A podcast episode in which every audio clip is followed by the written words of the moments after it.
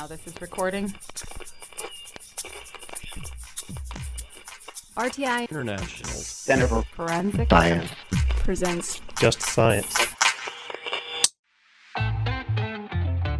Welcome to Just Science, a podcast for justice professionals and anyone interested in learning more about forensic science, innovative technology, current research, and actionable strategies to improve the criminal justice system. In episode 2 of our Perspectives on At Home Sexual Assault Kit season, Just Science sat down with Monica Gardner, an advocate, a former Rape Crisis Center team advocate, and a survivor of sexual abuse as a child and as an adult, to discuss at home sexual assault kits from a survivor's perspective.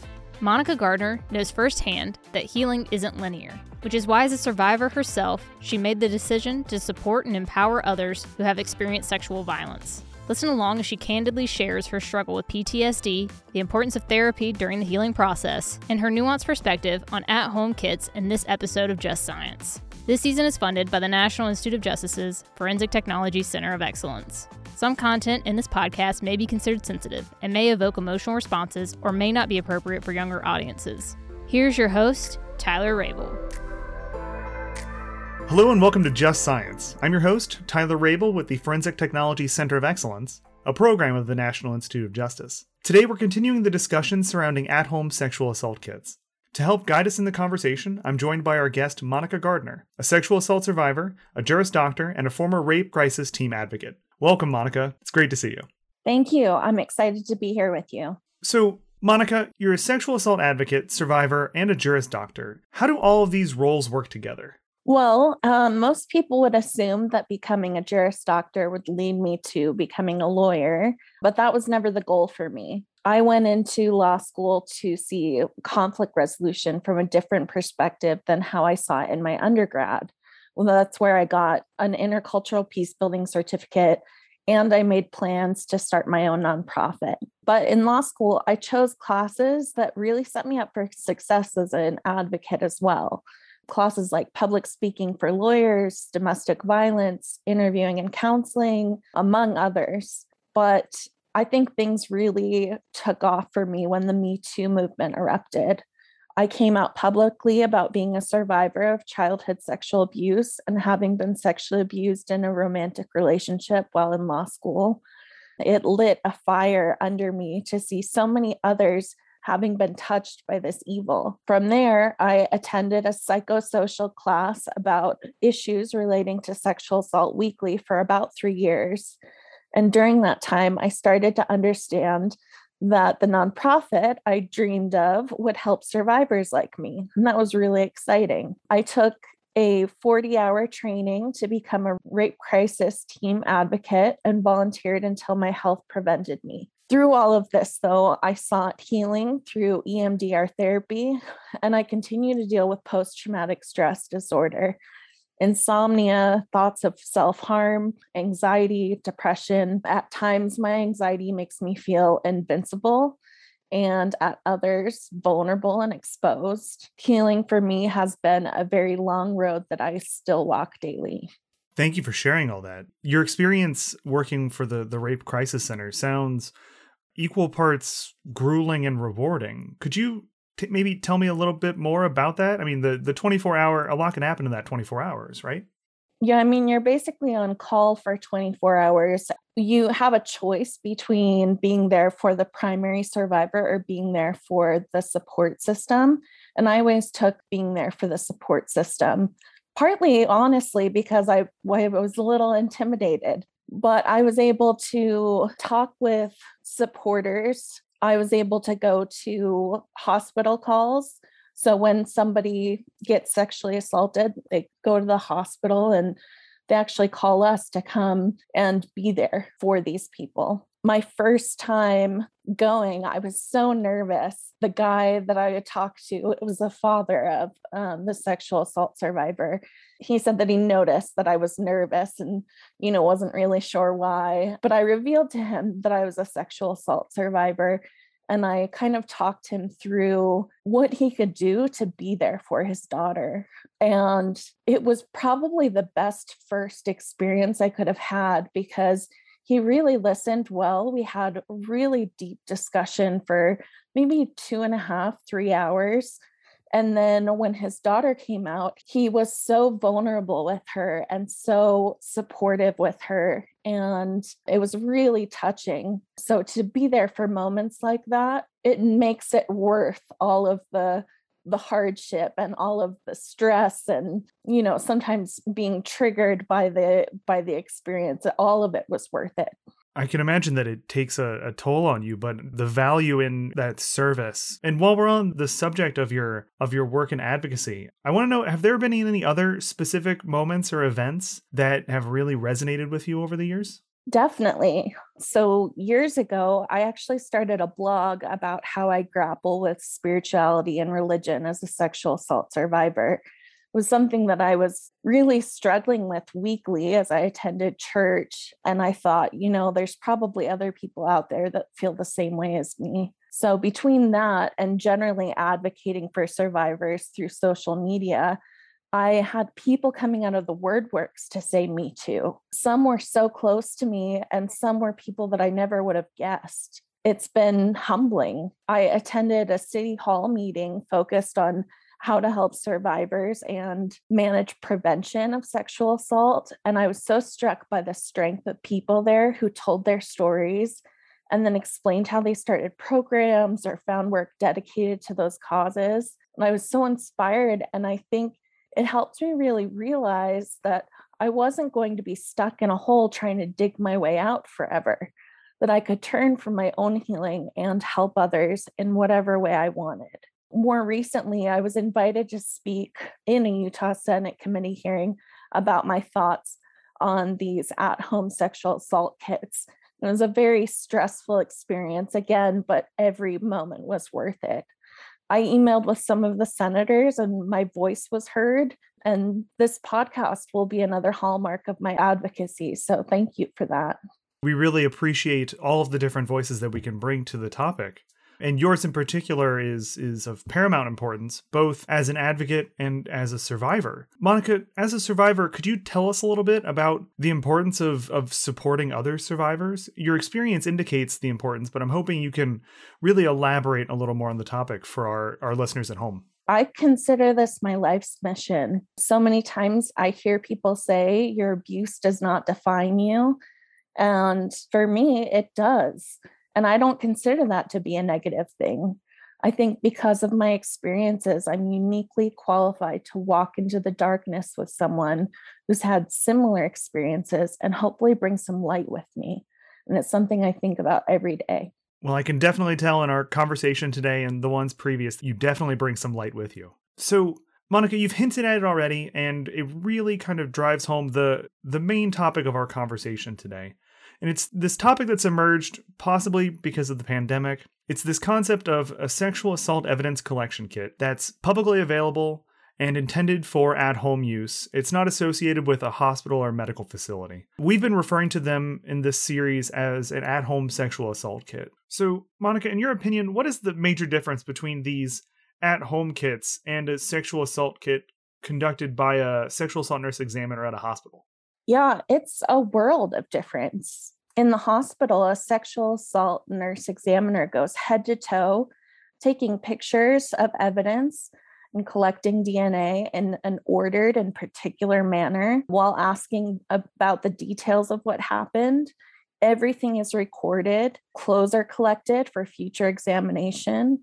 On top of that, survivors are treated for injuries and offered medication like the morning after pill and others to prevent STIs. An at home kit would be left up to the sexual assault survivor alone, or maybe, hopefully, with someone trusted to take a few swabs of obvious areas and just hope that they get it right. So, can you give a little background about these at home kits from a survivor perspective? Yeah. So, as a sexual assault survivor, I think it's easy to see the benefits of an at home kit, especially if you don't know about the process and the resources at the hospital. I mean, imagine you're you have just been violated completely and then you're asked to undress and recall the trauma in front of a complete stranger. That's probably the last thing that somebody would want to do at that point. You know, they want to hole up and kind of take care of themselves. So, completing an at home kit gives the survivor a chance to go at their own pace and keep from having to explain the complicated thoughts or questions they have to someone that they don't even know. I think you raise a compelling point, and I'm sure there are people who would opt to use an at home kit instead of going to the hospital. What do you think the appeal might be for a survivor to use one of these at home kits? I mean, another reason that they might choose an at home kit is it gives them privacy. It allows them to take their time in deciding, you know, what do I want to do with this experience that I just had? Instead of possibly talking to uh, law enforcement and going about the stressful route of reporting the incident to law enforcement, it, allows them to take time to themselves and decide, you know, what is it that I want to do? What do I need right now? Excellent. Thank you. And that actually transitions well to a, a thought that I've been having is that I would imagine these these at-home kits can become a barrier in the criminal justice system.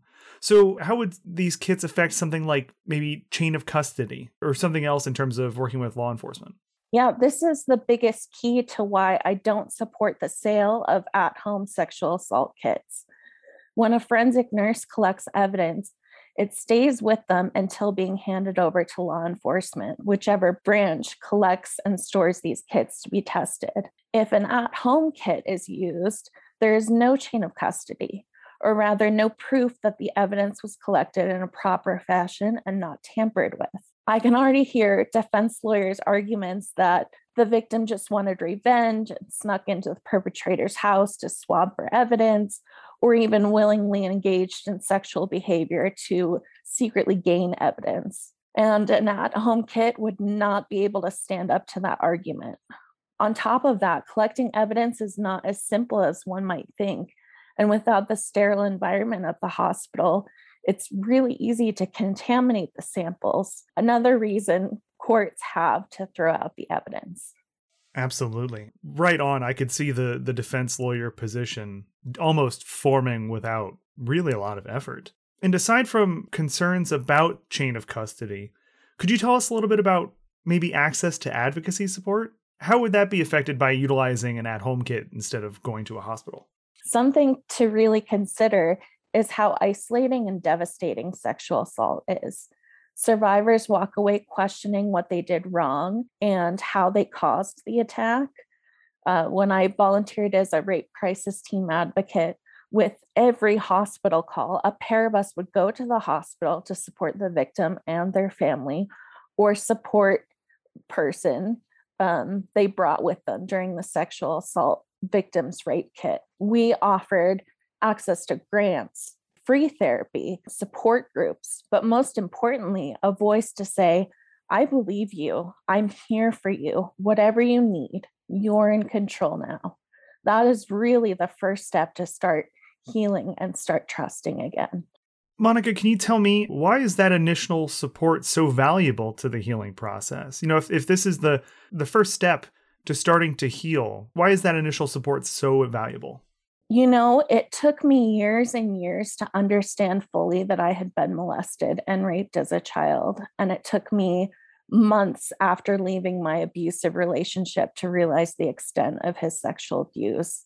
And like mine, most of these encounters are nuanced and complicated, not a straightforward, violent, you know, stranger of the night type of thing. I had had moments of opening up to people throughout my life that didn't really go well. And I think that's why it's taken me so long to really dig to the root of the problem. We don't want to make, waste one moment in validating a survivor and helping them start to heal. And I can imagine that the access to therapy really helps with that. Could you take a second to to maybe elaborate a little bit on maybe the role of therapy in the healing process?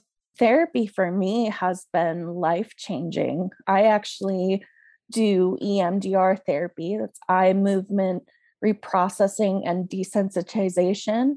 It's a trauma specific therapy and it sounds a little weird because they kind of they wave their finger in front of your face or you have these little pulsers that vibrate on one side of the or the other, but it is a way to kind of fast track your healing. And I think even if you don't do a trauma specific therapy, being able to talk to somebody who understands what it's like to be a survivor, somebody who's going to be there just for you. It's funny, I was so independent in trying to take care of myself for so long that the reason I allowed myself to talk in therapy was because I said, This person is paid to listen to you.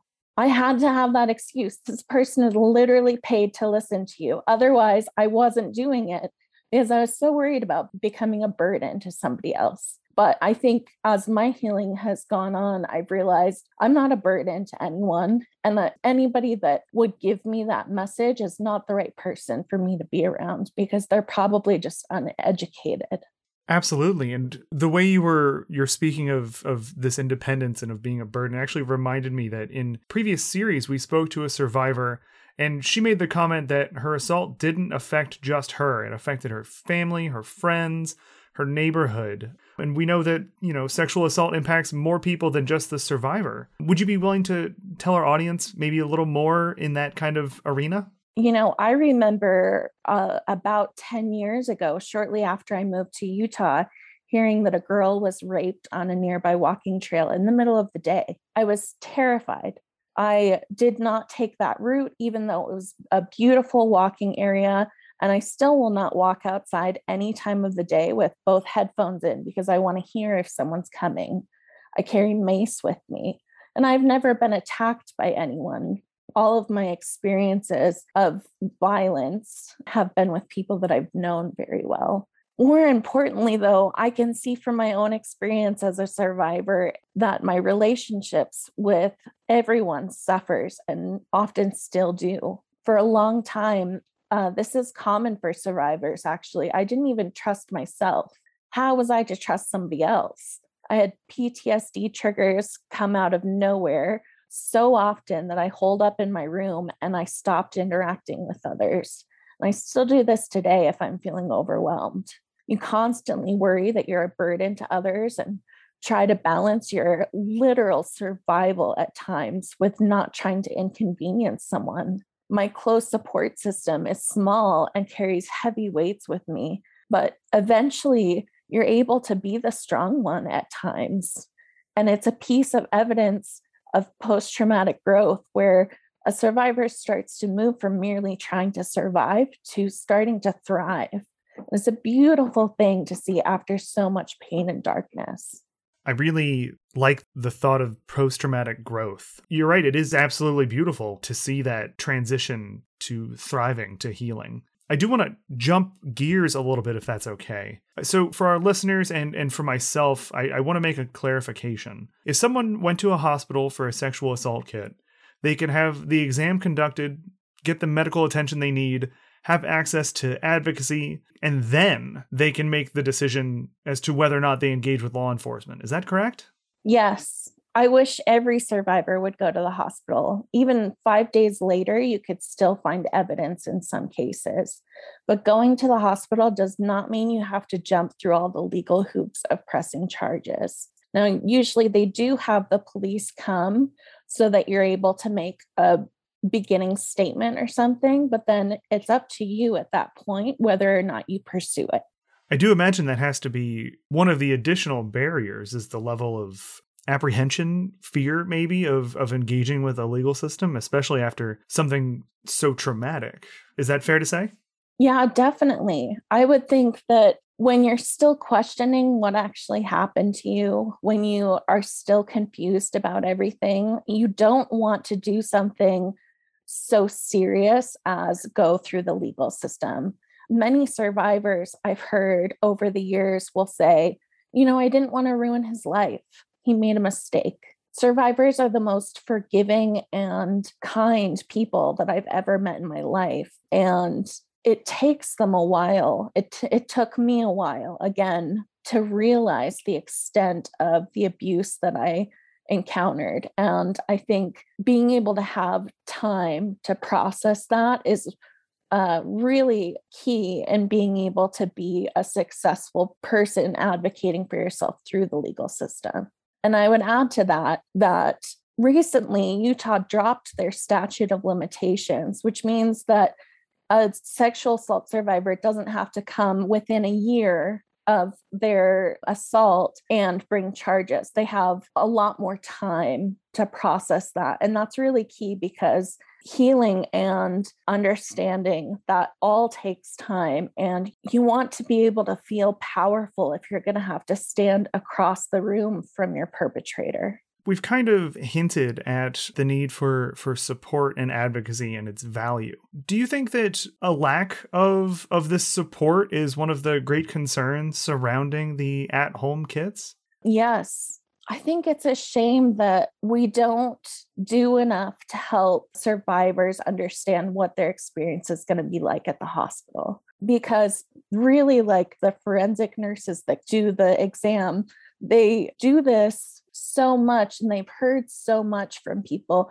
They have such empathy for the survivor. On top of that, the advocates in the rape crisis team, they have gone through training that for some people rocked their worldview. Some people I I saw in my group just really shift to an understanding of how serious this issue is, how prevalent it is, and really find empathy for a survivor. So I would just hope that survivors would go and get the hospital examination rather than the at home kit. And I would say, if heaven forbid something happened to me and I was assaulted again, I would go to the hospital without a doubt. Monica, do you think that that the public has access to the information they need to make an informed decision about an at-home kit versus going to the hospital? And if not, then how do how do we address this gap? In a word, no.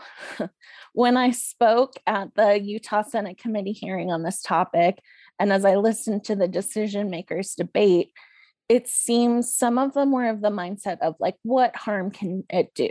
And to be clear, at home sexual assault kits deter survivors from being in an environment where people can actually meet their needs and would be used to collect evidence that would likely not be admissible in court, therefore, providing false hope of legal justice. They should be banned uh, because of the harm it would cause an already vulnerable group of people.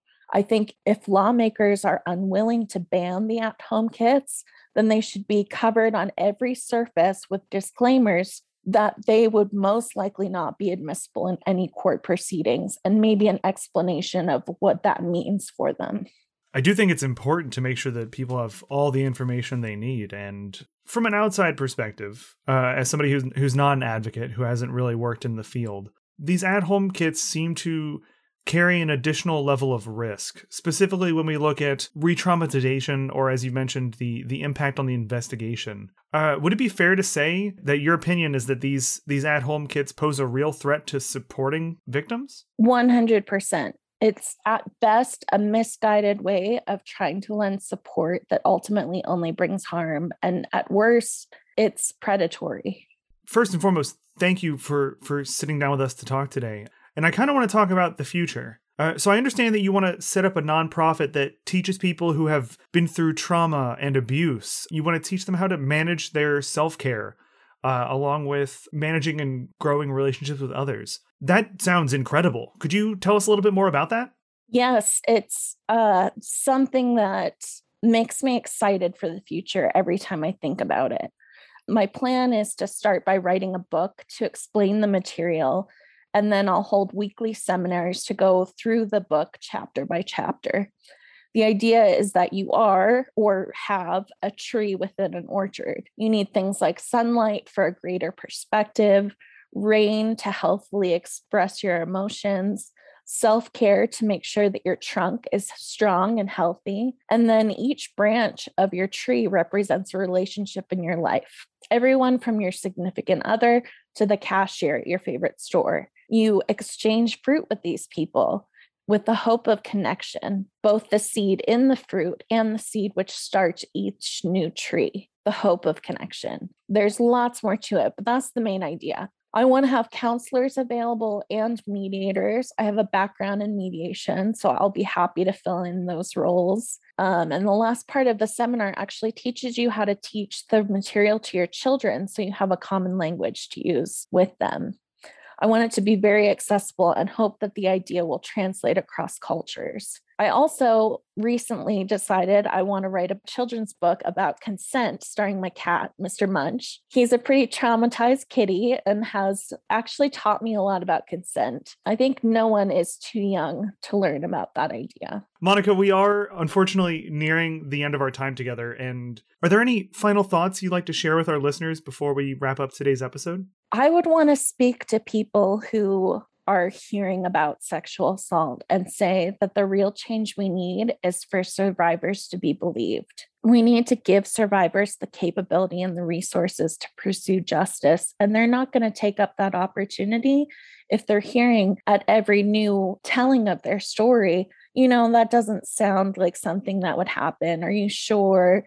Things like that. I also want to remind survivors and their supporters to be gentle with themselves there's actually something called a secondary survivor, and that is where the supporter for a survivor starts feeling the same sort of PTSD symptoms because they care so much about the person and affects them so deeply. I also want to say that healing is not a linear thing. If you are a survivor and you feel like you're taking steps back in healing, you're having kind of these lost days, which are days of PTSD where you can't function, that's normal and it's okay. And it doesn't mean that things aren't going to continue to get better.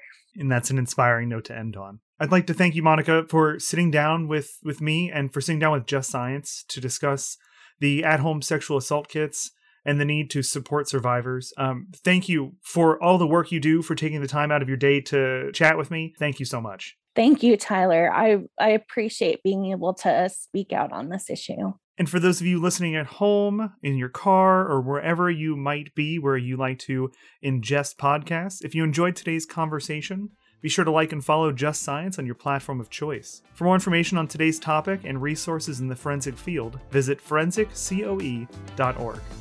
I'm Tyler Rabel, and this has been another episode of Just Science. Next week, Just Science sits down with Dr. Toni Laskey to discuss her work in child abuse pediatrics. Opinions or points of views expressed in this podcast represent a consensus of the authors and do not necessarily represent the official position or policies of its funding.